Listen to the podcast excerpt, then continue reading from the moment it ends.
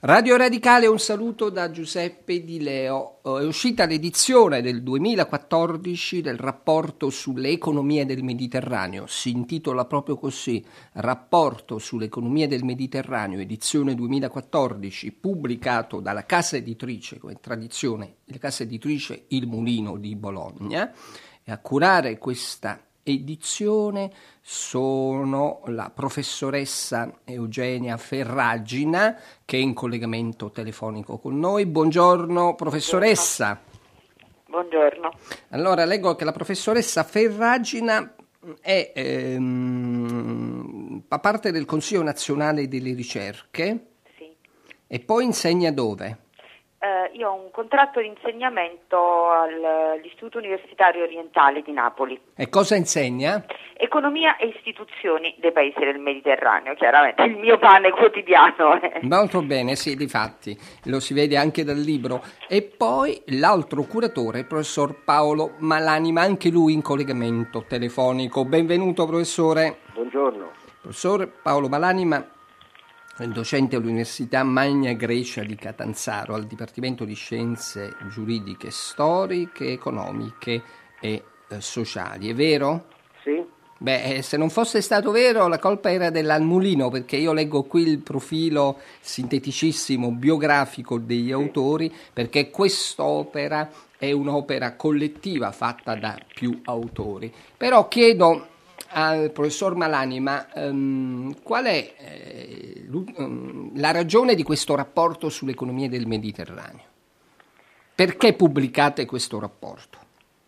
Dunque, la pubblicazione di questo rapporto cominciò nel 2005, mm. quando io ero direttore dell'Istituto di Studi sulle Società del Mediterraneo del Consiglio Nazionale delle Ricerche, eh, istituto che ha sede a Napoli sembrava che eh, a me e a tutti i collaboratori dell'istituto eh, che eh, mancasse nell'informazione che abbiamo sul Mediterraneo un contributo annuale eh, sulle economie in modo particolare. Del Mediterraneo si parla molto negli organi di stampa, tutti i giorni c'è qualcosa di nuovo sul Mediterraneo, però per quanto riguarda in modo particolare la situazione, l'andamento delle economie, di questo si sa molto meno, si sa molto meno e si trovano articoli molto spesso su giornali di carattere occasionale, ma una riflessione sulle caratteristiche e sugli sviluppi delle economie del Mediterraneo manca mancava nel 2005 quando cominciammo eh, a pubblicare questo volume annuale, eh, questo rapporto annuale sulle economie del Mediterraneo e direi che manca anche oggi. Questa era, era, era, la ragione fondamentale, la ragione certo. Fondamentale. E, che, um, professoressa Ferragina, lei scrive un saggio insieme con Anna Maria Ferragina su Europa e Mediterraneo, si intitola Le potenzialità di integrazione e le strategie di rilancio della politica euro-mediterranea. Lei, noi stiamo qui facendo una trasmissione eh, su Radio Radicale, la uh, dimensione euro-mediterranea della politica è stata al centro dell'attenzione eh, dei, eh, del, dei, radicali da, da, sempre, si può dire. Qual è la tesi che eh, affronta in questo saggio, scritto a quattro mani? Beh, la tesi che noi vogliamo in qualche modo sostenere è che mm, l'analisi dei dati sull'interscambio e gli investimenti mostra una, mm, una situazione diciamo, in crescita, nel senso che il, l'interscambio tra l'Unione Europea e i paesi del Nord Africa e del Medio Oriente è più che raddoppiato tra il 1995 e il 2012, c'è quindi una dinamica di crescita che riguarda non soltanto l'Europa, ma riguarda anche l'interscambio dell'Italia col Nord Africa e il Medio Oriente, che è triplicato eh, negli ultimi anni, insomma, passando da 21 miliardi di dollari nel 1995 a 79 miliardi di dollari nel 2013, quindi abbiamo dati significativi di crescita dell'interscambio, eh, sia per quanto riguarda l'Europa che per quanto riguarda l'Italia, che però si accompagna ancora al persistere di forti divari, che sono divari demografici, di democrazia, mm, quindi anche divari istituzionali potremmo dire, e, eh, e divari socio-economici, cioè esistono ancora dei differenziali di qualità della vita, no? gli indicatori di sviluppo umano mostrano ancora delle forti eh, divergenze e su tutto impera poi quella che è l'instabilità geopolitica, perché in realtà il dato interessante che emerge negli ultimi anni è che la crescita economica dell'area, che pure è sostenuta, eh, parliamo di paesi che crescono con dei tassi del 5% annuo come il Marocco, mm. ehm, questa dinamica di crescita positiva si accompagna però a una forte instabilità eh, politica, per cui la geopolitica condiziona l'economia. Oh, la geopolitica condiziona l'economia, ma come? Non è il contrario? Si dice che in Occidente è la crisi della politica che lascia spazio alla economia e soprattutto alla finanza. Ma diciamo che nel caso dei paesi del Nord Africa e del Medio Oriente le analisi che noi abbiamo fatto in questi anni e i dati che abbiamo analizzato evidenziano una situazione molto dinamica dal punto di vista economico. Come dicevo prima, dinamica in termini di interscambio, di investimenti diretti esteri, di tassi di crescita di questi paesi. Uh, è anche vero però che il clima di affari, come appunto gli economisti, gli analisti economici sottolineano, è molto importante. Cioè, eh. La possibilità per questi paesi di attrarre investimenti dipende dalla stabilità anche politica e mm. sic- sicuramente la situazione di instabilità eh, che l'area eh, conosce da alcuni anni non aiuta l'economia. Lì c'è naturalmente anche il fattore religioso da tenere eh, presente, ma eh, professor Malani, ma, ehm, nel saggio di Vittorio Daniele, Renato Ghezzi e Nicola Ostuni si parla dei Mediterranei al plurale di Europa, evidentemente riferendosi eh, non solo a una diversità um, di eh, regimi politici, ma a, soprattutto a una diversità di eh, tenore eh, economico.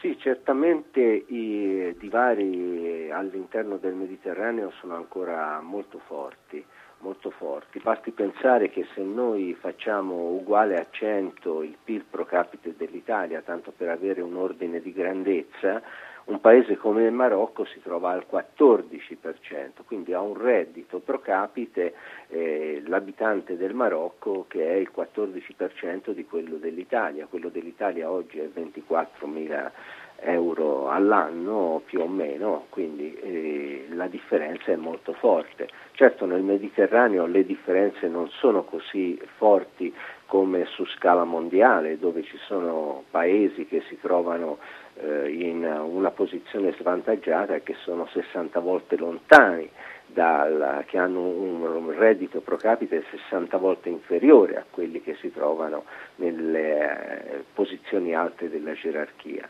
Certamente quindi le differenze sono ancora molto forti. Il fatto è però che va tenuto presente, che è molto importante, che a partire dal 2000 circa la, questa, uh, la, la, il divario ha avuto la tendenza piuttosto a diminuire che ad ampliarsi. Era cresciuto dagli anni 50, da quando abbiamo dati attendibili sui redditi dei paesi del Mediterraneo, fino intorno all'anno 2000. Da quel momento c'è stata una qualche flessione. Quindi eh, i paesi meno con un reddito inferiore si sono in un certo senso avvicinati a quelli che si trovano nella posizione alta della gerarchia. Ma sono economica. cresciuti i paesi diciamo così, svantaggiati o sono decresciuti i paesi che erano nella prima fascia? Ecco, eh, tutte e due le cose in realtà mm. sono, sono avvenute. In questi ultimi anni eh, certamente la eh, stagnazione e decrescita delle economie del, dell'area latina, come si chiama, cioè la parte nord del Mediterraneo, ha svolto una funzione notevole, eh, cioè questi paesi eh, hanno perso dinamismo nell'economia e questo ha fatto sì che altri paesi che si trovano nella, nel, nel sud del Mediterraneo e nell'est del Mediterraneo abbiano in un certo senso guadagnato posizioni. Questo negli ultimi anni, a partire dalla crisi del 2008 Già però prima del 2008 c'era una tendenza di, eh, di, di, di, crescita nei paesi più deboli del Mediterraneo che stava già avvicinando questi paesi a quelli che, eh, del, del nord del Mediterraneo, cioè Italia, Francia, Spagna e Portogallo. Certo, quello che lei dice ha valorato, e lo dico per chi ci sta ascoltando, da un ricco apparato di tabelle, grafici, ehm, i, i, testi, la più parte sono appunto accompagnati da queste tabelle grafici che servono mh, mm, a dare eh, corpo alle tesi espresse con numeri appunto quantitativi eh, sul quanto eh, analizzato nei singoli, nei singoli saggi. Ehm, professoressa Ferragina, due fenomeni eh, in, sono anche sotto osservazione in questi contributi sul rapporto sull'economia del Mediterraneo edizione 2014. Il primo è la corruzione e la spesa pubblica nei paesi del Mediterraneo è il titolo del contributo di Ludovico Santoro e Salvatore Capasso, e l'altro i flussi migratori di cui si occupa Michele Colucci. Quindi flussi migratori e corruzione e spesa pubblica. Eh, sono... Sì, diciamo che questo è un tema veramente interessante perché in fondo uno dei nodi no, che la crisi economica ha evidenziato è proprio una cattiva allocazione delle eh, risorse. Eh, la crisi in fondo ha messo in evidenza proprio le inefficienze, gli sprechi della pubblica amministrazione e il capitolo di Capasso e di Ludovico Santoro mette proprio eh, un po' il dito nella piaga, cioè analizza come il volume, la composizione diciamo, della spesa pubblica siano stati incentivati dalla corruzione e ne sono stati a loro volta influenzati, quindi un rapporto eh, bionivoco. Mm. E tra l'altro il capitolo mh, analizza anche un aspetto interessante che è eh, diciamo, uno delle determinanti, uno dei fattori che ha favorito l'esplosione delle primavere arabe è stato proprio il, ehm, questa percezione da parte della, di, della popolazione di questi paesi dell'alto livello di corruzione e di inefficienza. E quindi il capitolo di Capasso e di Santoro analizza anche cosa è avvenuto dopo le primavere arabe, cioè se, in che misura, con quali modalità questi paesi stanno cercando di rispondere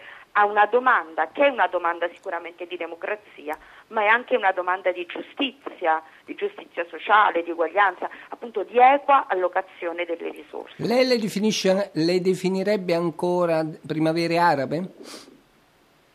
Ma eh, questo diciamo ormai è un tema abusato, controverso. Io credo che sì, io continuerei a definirle primavere arabe per quello che per me che non, non, sono un economista, io sono una politologa e soprattutto insomma, il mio occhio sul Mediterraneo è un occhio che tende ad articolare, a tenere insieme un po' la dimensione economica e quella politica e questa è anche un po' la sfida che il rapporto 2014 e anche quelli che verranno vuole sostenere, cioè non fare delle analisi che siano esclusivamente politiche, strategiche, no? I, I, think tank nazionali e internazionali sul Mediterraneo si sprecano, così come ci sono molte analisi economiche. Il tentativo è mettere insieme le due cose. Il, la mia visione del Mediterraneo che tende ad articolare questi due aspetti, cioè quello politico e quello economico, sì, mi fa parlare ancora di una primavera araba, non nel senso ottimistico che forse l'Occidente aveva voluto dare a queste primavere, no? Mm, senza cioè, forse.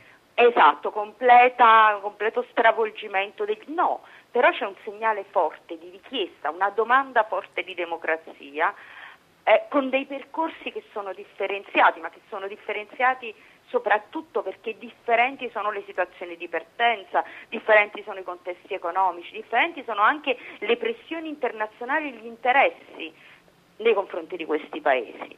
Cioè, non dimentichiamoci che cioè, non possiamo dimenticare che l'Occidente ha giocato un ruolo in tutti questi fenomeni che adesso noi guardiamo come se eh, la destabilizzazione provenisse dalla riva sud e noi non ne fossimo responsabili. Beh, però questa idea dobbiamo metterci d'accordo, la politologia dovrà mettersi d'accordo la scienza politica più in generale se l'Occidente, europeo in modo particolare, è sempre meno influente nella geopolitica del XXI secolo, a come lo è stata anche nel XX, almeno nella seconda metà, oppure se tutte le responsabilità dell'Occidente effettivamente eh, esistano, non siano mera invenzione eh, e invece c'è una responsabilità più anche dei popoli autoctoni, perché per esempio, professor Malanima, ehm, il contributo di Maria Rosaria Carli parla in tema di commercio estero e di competitività e dimensione del mercato mediterraneo della presenza cinese.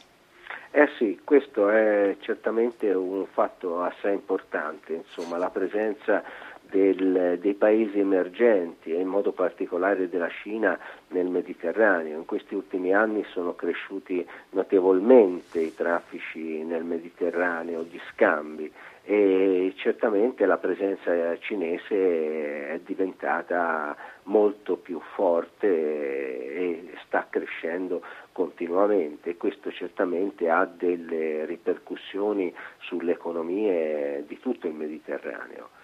Come del resto anche il contributo di Silvana Bartoletto sul ruolo dell'energia nell'economia dei paesi del Mediterraneo potrebbe vedere più che l'Europa, dell'Unione Europea, la presenza piuttosto di stati eh, che prima erano nell'orbita eh, sovietica e oggi soprattutto della Russia di Putin. Sì, sì. Mm. Sì, certo, questo è un fatto assai importante, quello del, del ruolo del Mediterraneo nel, nell'energia, dal punto di vista dell'energia. Ora, nel Mediterraneo, se noi prendiamo soltanto i paesi che si affacciano sul Mediterraneo, 24-25 paesi che vengono considerati mediterranei, eh, l'energia è importante per eh, questi paesi, però non così decisiva. Eh, L'Italia ha, eh, dipende da importazioni che vengono dai paesi eh, che producono più energia nel Mediterraneo, che sono la Libia, l'Algeria, la Siria e l'Egitto.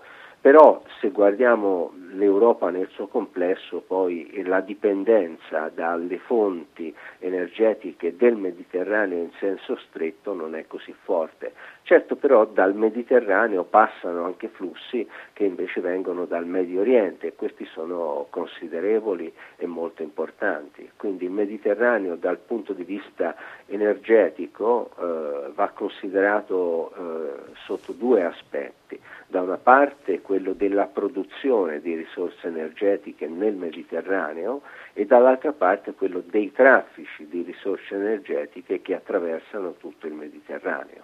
Una domanda finale per tutti e due. Che ruolo ha veramente il Mediterraneo nel XXI secolo? Rispetto al XX secolo, il ruolo del Mediterraneo è minore o maggiore e soprattutto è diverso e in che cosa? Um, professoressa Ferragina. Ma io direi che il ruolo del Mediterraneo è, sì, ria, secondo me sta riacquistando centralità, ma questa centralità è legata proprio al fatto che il Mediterraneo è un'area all'intersezione di tre continenti, Europa, Asia e Africa e eh, l'importanza che le economie asiatiche stanno acquistando, cioè lo spostamento potremmo dire del baricentro economico mondiale verso Oriente, eh, in realtà ridà centralità al Mediterraneo come area di passaggio. Quindi questa centralità oggi è ancora più forte per un insieme di motivi, perché appunto la posizione del Mediterraneo, la posizione baricentrica, la rende una naturale via di passaggio di importantissime rotte commerciali che dall'Oriente si spostano verso l'Europa. È importante per, dal punto di vista energetico, come diceva Paolo, eh, come area di passaggio anche del traffico petrolifero mondiale, i terminali petroliferi importantissimi, anche quelli provenienti dall'Asia centrale, che hanno una loro eh, diciamo poi sbocco sul Mediterraneo. Quindi ci sono una serie di eh, motivi geopolitici e geoeconomici che in qualche modo ripropongono una centralità strategica del Mediterraneo. Professor Malanima, eh, se ne occupano negli ultimi tempi eh, la saggistica in Italia, ma non solo, anche quella francese, ha visto soprattutto gli storici protagonisti del Mediterraneo. Per esempio in Italia negli ultimi mesi sono usciti due volumi di Franco Cardini, lo storico mediovalista, e di Andrea Riccardi, e se ne sono occupati naturalmente secondo le loro anche sensibilità, il rapporto del Mediterraneo con l'Islam, la presenza dell'Islam o alle presenze delle minoranze religiose e della multietnicità per quanto riguarda Andrea Riccardi, fondatore della comunità di Sant'Egidio. Eh, qual è l'opinione e la visione di un economista su questo? Ma eh, io sono un economista e storico perché la mia poi eh, formazione è quella di storico dell'economia piuttosto che di economista e da questo punto di vista eh, posso, mi posso ricollegare a quello che diceva Eugenia poco fa, cioè il Mediterraneo guardato in una prospettiva di lungo periodo eh, ha perso dinamismo, si dice, nei secoli delle, dell'età moderna e però eh, sta riacquistando oggi questo dinamismo come cioè, centro dei traffici che si svolgono ormai fra l'Oriente, eh, fra i paesi emergenti dell'Oriente e quelli dell'Occidente. Quindi la prospettiva del Mediterraneo dal punto di vista dell'economia è quella di un'area che è diventata relativamente marginale, sta riacquistando invece una posizione centrale nei traffici a livello mondiale. Potrei questo, aggiungere sì? Posso... Prego, prego. Eh no, perché era una cosa che ci tenevo in qualche modo a dire. Insomma, parliamo molto di questa centralità del Mediterraneo. Il Mediterraneo ha una sua centralità strategica, ma soprattutto una sua importanza per l'Europa. Lei giustamente prima richiamava nella sua domanda questa decadenza un po' dell'Europa, no? il peso economico e politico dell'Europa mm. sta in, si sta in qualche modo riducendo c'è una forte crisi che interessa eh, l'Europa, un peso sempre più eh, debole nell'ambito dell'economia mondiale. Beh, il Mediterraneo rappresenta una grande occasione di sviluppo innanzitutto per l'Europa. Parliamo di paesi che hanno ancora dei tassi di crescita sostenuti, parliamo di mercati in crescita.